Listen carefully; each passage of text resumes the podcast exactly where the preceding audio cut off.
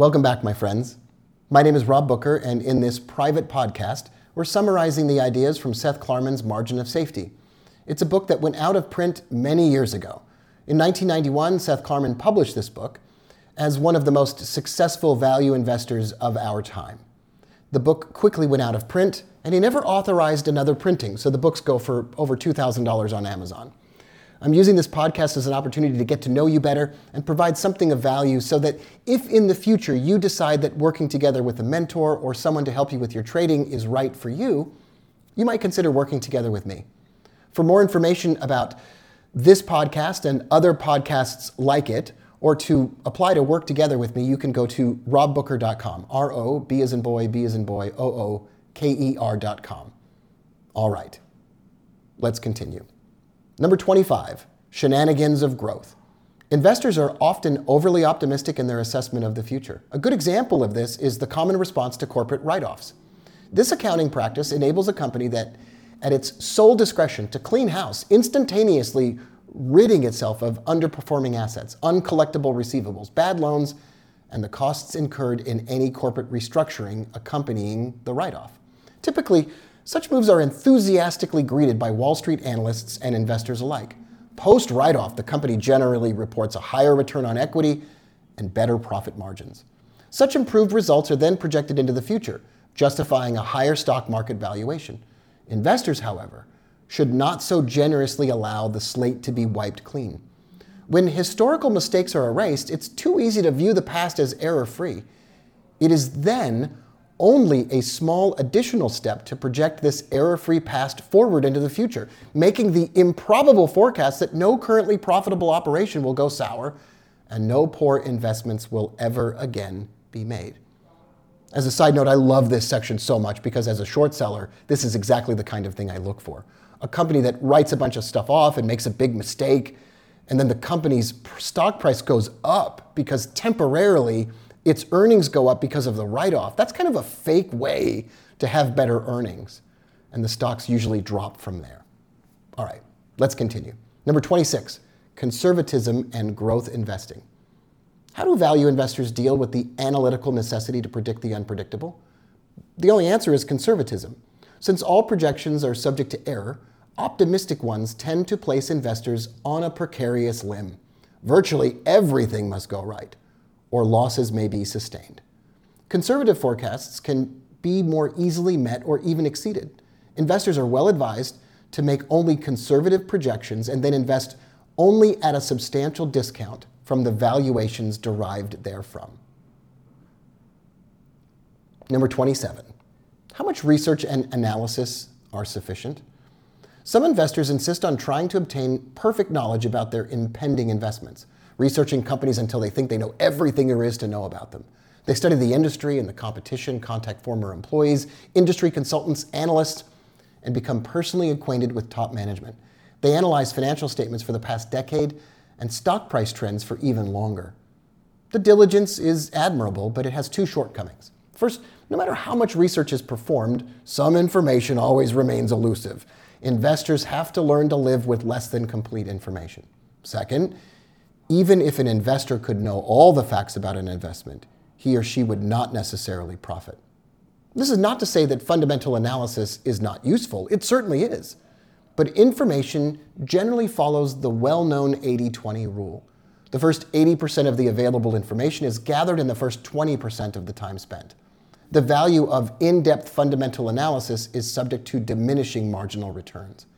Most investors strive fruitlessly for certainty and precision avoiding situations in which information is difficult to obtain. Yet, high uncertainty is frequently accompanied by low prices. By the time the uncertainty is resolved, prices are likely to have risen. Investors frequently benefit from making investment decisions with less than perfect knowledge and are well rewarded for bearing the risk of uncertainty. The time other investors spend delving into the last unanswered detail may cost them the chance to buy in at prices so low that they offer a margin of safety despite the incomplete information. As a side note, we always only have incomplete information. When buying a stock in the morning, or buying a stock long term, or shorting a stock in the morning, I can't know everything.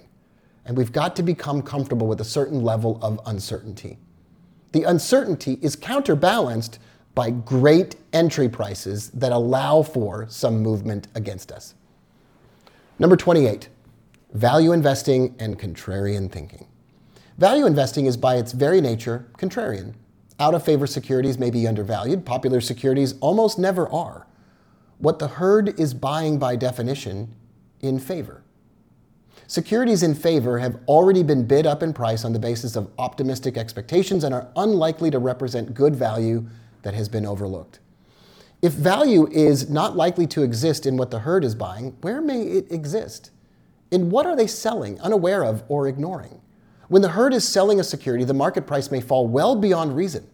Ignored, obscure, or newly created securities may similarly be or become undervalued. Investors may find it difficult to act as contrarians, for they can never be certain whether or when they will be proven correct. Since they're acting against the crowd, contrarians are almost always initially wrong and likely for a time to suffer paper losses. By contrast, members of the herd are nearly always right for a period. Not only are contrarians initially wrong, they may be wrong more often and for longer periods than others because market trends can continue long past any limits warranted by underlying value. Holding a contrary opinion is not always useful to investors, however. When widely held opinions have no influence on the issue at hand, nothing is gained by swimming against the tide. It is always the consensus that the sun will rise tomorrow, but this view does not influence the outcome. I want to give a side note because, as a short seller, I have become comfortable with most people thinking I'm an idiot. I like to make money from something that most people think is impossible. If I could make 400, 500, 600 or $1,000 a day shorting stocks and everybody in the world thinks I'm dumb, I could still spend that money. so I can just laugh all the way to the bank.